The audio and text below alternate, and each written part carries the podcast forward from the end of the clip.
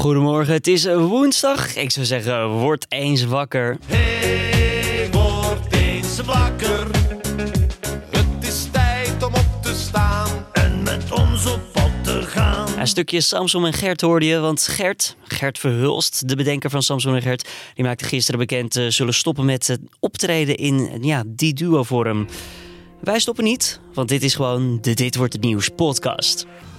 In de Tweede Kamer wordt vandaag gedebatteerd over het rapport van de Onderzoeksraad voor de Veiligheid. Daaruit bleek onder meer dat de moordenaar van Anne Faber, Michael P., te veel vrijheid kreeg. Vandaag moet duidelijk worden of minister Dekker voor rechtsbescherming de gemaakte fouten in de toekomst kan voorkomen. Primair is de Kamer erop gericht van hoe gaan we dit nou voor eens en voor altijd voorkomen. En um, ja, dus het systeem, daar zit dus iets, iets klopt daar niet in. En dat moet gefixt worden houdt de minister zich later deze ochtend staande voor de Tweede Kamer. Daarover praten we zo verder met onze politiek verslaggever Awinash Biki. Eerst blikken we nog even terug op de berichten van gisteravond en afgelopen nacht. De Canadese premier Justin Trudeau heeft dinsdag twee ministers die vorige maand waren opgestapt uit zijn partij gezet. Volgens de premier zijn de twee niet meer te vertrouwen en tasten zij de partijeenheid aan. Door de beslissing van Trudeau zijn de twee tevens hun zetel in het parlement kwijt. De beslissing van de premier volgt volgens Canadese media nadat het bekend werd dat een van de twee voormalige ministers geheime opnames maakte tijdens kabinetsbijeenkomsten. 13.000 Nederlandse schoolkinderen van tussen de 6 en 8 jaar oud krijgen dit schooljaar een gratis fietshelm. De helmen worden op verschillende plekken in Nederland uitgedeeld tijdens verkeerslessen in het kader van het project Veilig fietsen naar school. Het project is bedoeld om het stijgende aantal verkeersslachtoffers op de fiets tegen te gaan. Ook moet het aantal jonge slachtoffers met hoofd- en hersensletsel worden teruggebracht. De Venezolaanse oppositieleider Juan Guaido kan door de Venezolaanse autoriteiten worden aangehouden en worden aangeklaagd. Hij is zijn politieke onschendbaarheid namelijk kwijt. De autoriteiten hebben zijn immuniteit opgeheven nadat het Hoge Rechtshof daarom had gevraagd. In een reactie laat Guaido weten het besluit niet te erkennen, dat omdat de instanties daarachter niet onafhankelijk en objectief zouden zijn.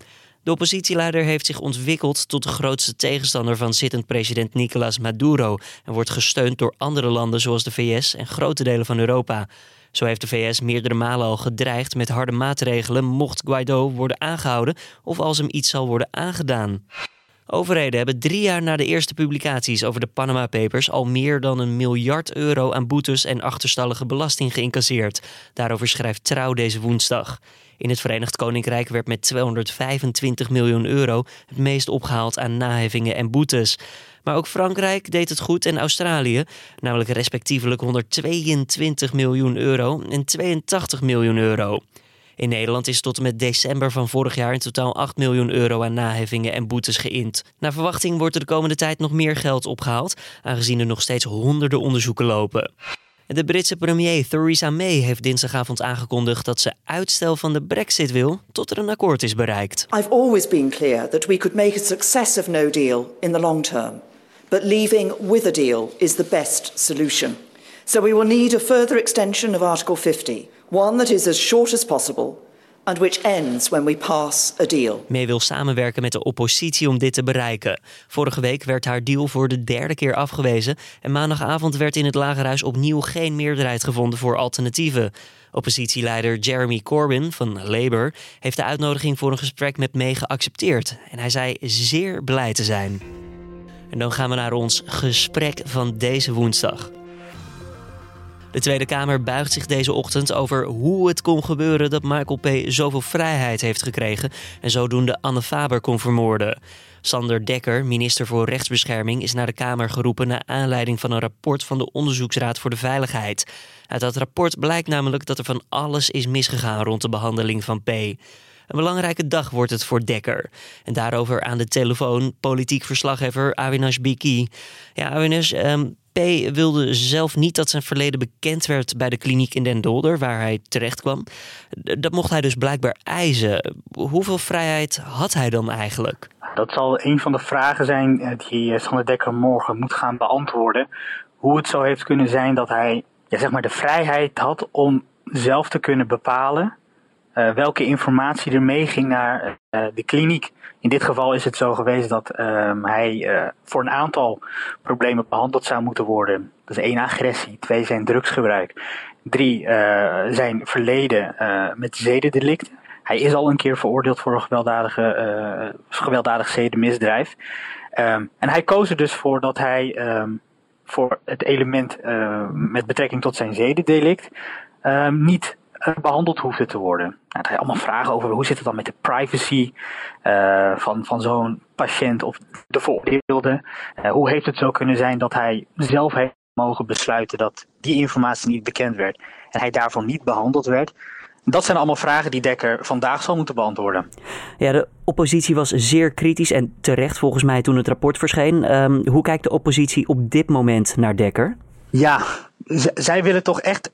Ik denk dat dat voornaamste uh, punt is van, van de gehele Tweede Kamer overigens en niet alleen de oppositie. Van hoe gaan we dit nou voorkomen?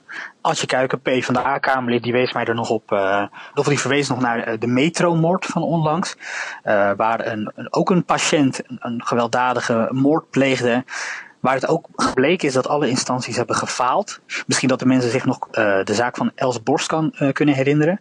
De D66-politica die uh, ook vermoord is door een meneer die ja, eigenlijk niet goed in het zicht van de justitiële keten is geweest. En nu weer de zaak met Anne Faber, zeer tragisch. Ehm, primair is de Kamer erop gericht van hoe gaan we dit nou voor eens en voor altijd voorkomen. En um, ja, dus het systeem, daar zit dus iets iets klopt daar niet in en dat moet gefixt worden. Maar ze willen Dekker dus wel de ruimte geven om dat te fixen, om zich te verdedigen van wat is er dus misgegaan.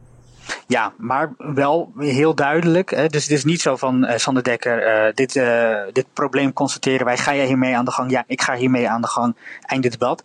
Um, er is heel duidelijk ook wel, zijn er een aantal eisen. Hè, van Sander Dekker moet dus erkennen dat er fouten zijn in het systeem.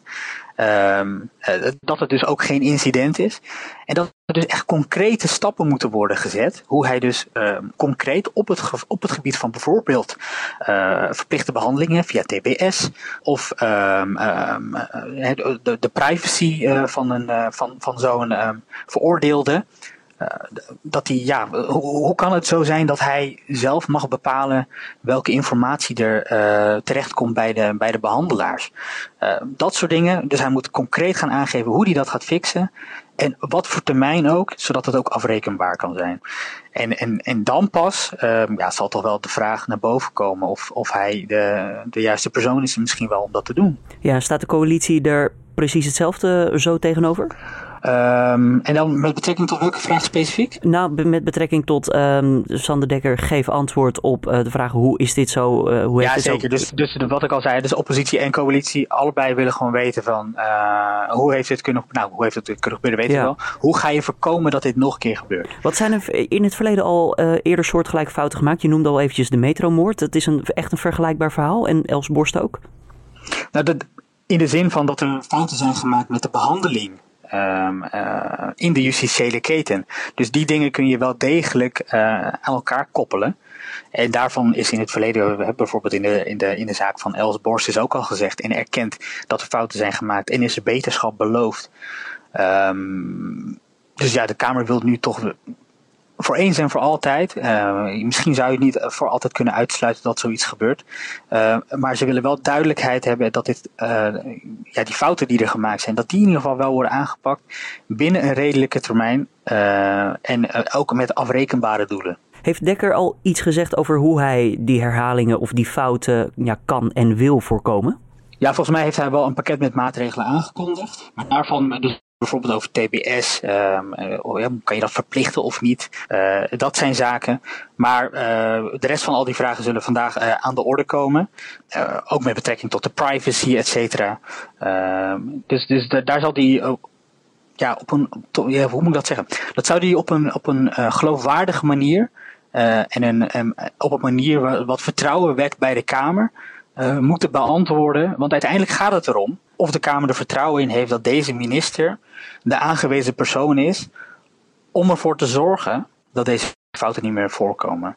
En dan komen we eigenlijk ook wel bij een ander belangrijk feit. Namelijk, Dekker is pas aangetreden in deze functie nadat de moord op Anne Faber had plaatsgevonden. Wat voor invloed, invloed kan dat precies hebben in de, op de loop van het debat? Ja, ik denk dat je dan verwijst naar een vraag die speelt, uh, ook wel op het Binnenhof. Van kan hij nog aanblijven of niet? Er zijn ook Kamerleden die zeggen, ja weet je, uh, natuurlijk speelt die vraag. En, uh, maar ze zeggen ook allemaal, en het hangt af van het verloop van het debat. En ze willen het debat ook niet te politiek maken. Uh, omdat het nu eenmaal gaat om, een, uh, om, het, ver, om het verlies van een dochter. Ja. Uh, van, van, een, van vader en moeder. En een, een verlies dat voorkomen had kunnen worden. Dus hun primaire taak ligt toch echt bij hoe gaan ze dat voorkomen. En is deze minister dus hè, de aangewezen persoon om dat te, doen of niet. Ja, weet je, als je, hem dan, als je hem zou wegsturen, los je het probleem in principe ook nog niet op. Dat betekent dus wel dat Dekker vandaag uh, zal moeten aantonen dat hij ook uh, de juiste persoon is om ja, die veranderingen goed te leiden. En ja, Van Dekker wordt ook wel een beetje gezegd dat het een minister is die er soms een beetje met de pet, pet naar gooit. Hij heeft, vorige periode heeft hij ook media gedaan in onderwijs. Dat heeft hij ook niet vlekkeloos gedaan. Ehm, hij is nu minister inderdaad voor rechtsbescherming. Dat gaat ook niet van een leien dakje. Ehm, hij zal vandaag dus echt wel het vertrouwen van de Kamer moeten uh, zien te winnen. Uh, en, en ze ervan overtuigen dat hij de aangewezen persoon is om de veranderingen door te zetten. Volgens mij is het toch wel echt bij de coalitie uh, het idee van dat hij op dit moment nog wel de juiste man is. Dus een voorzichtige voorspelling zou toch wel zijn dat hij wel door kan gaan. Uh, maar wel echt met concrete doelen om ervoor te zorgen dat het uh, echt de laatste keer is dat zo'n tragisch ongeval, zo'n tragische moord plaatsvindt. Dankjewel Awenas voor deze toelichting. Nou, het debat staat gepland om zo rond 10 uur te beginnen. Tegen die tijd vind je ook een live blog op de voorpagina van nu.nl waarin je het nieuws uitgebreid kan blijven volgen. En dan kijken we uiteraard ook nog eventjes wat er verder vandaag staat te gebeuren. Zo is er de tweede inleidende zitting tegen zeven mannen die ervan worden verdacht een grote aanslag te hebben willen plegen. De aanslag zou gericht zijn op een groot evenement in Nederland, maar kon worden voorkomen door een infiltratieactie van de politie. Volgens de verdediging zijn de verdachten uitgelokt. Zelf hebben de verdachten nog niet gesproken. Ze maken namelijk alle gebruik van hun zwijgrecht. Het OM stelt dat door de infiltratie tientallen doden zijn voorkomen. Ajax kan vanavond voor het eerst sinds lange tijd de koppositie in de Eredivisie pakken. En daarvoor moeten de Amsterdammers wel uit weten te winnen van FC Emmen. De wedstrijd wordt vanavond om kwart voor negen gespeeld. Andere wedstrijden vanavond zijn VVV Venlo tegen FC Utrecht, Fortuna Sittard tegen ADO Den Haag en Excelsior neemt het op tegen NAC Breda. De justitiecommissie van de Democraten in het Huis van Afgevaardigden in de VS zal stemmen over het al dan niet gerechtelijk afdwingen van het openbaar maken van het hele rapport van speciaal aanklager Robert Mueller. Een hele mond vol. Nou, Mueller deed onderzoek, zoals je wellicht weet, naar mogelijke buitenlandse inmenging tijdens de Amerikaanse presidentsverkiezingen, waarbij Trump destijds won. Uit de voorlopige samenvatting van het rapport is inmiddels gebleken dat er geen sprake was van inmenging en dat er ook geen coördinatie was tussen de Russen en het team van Trump. Dan nog even het weerbericht van deze woensdag. Het is veelal bewolkt, maar op de meeste plaatsen nog wel droog. Slechts heel af en toe laat de zon zich even zien en vanaf de middag neemt de kans op buien weer verder toe. De temperatuur die ligt tussen de 9 en 11 graden.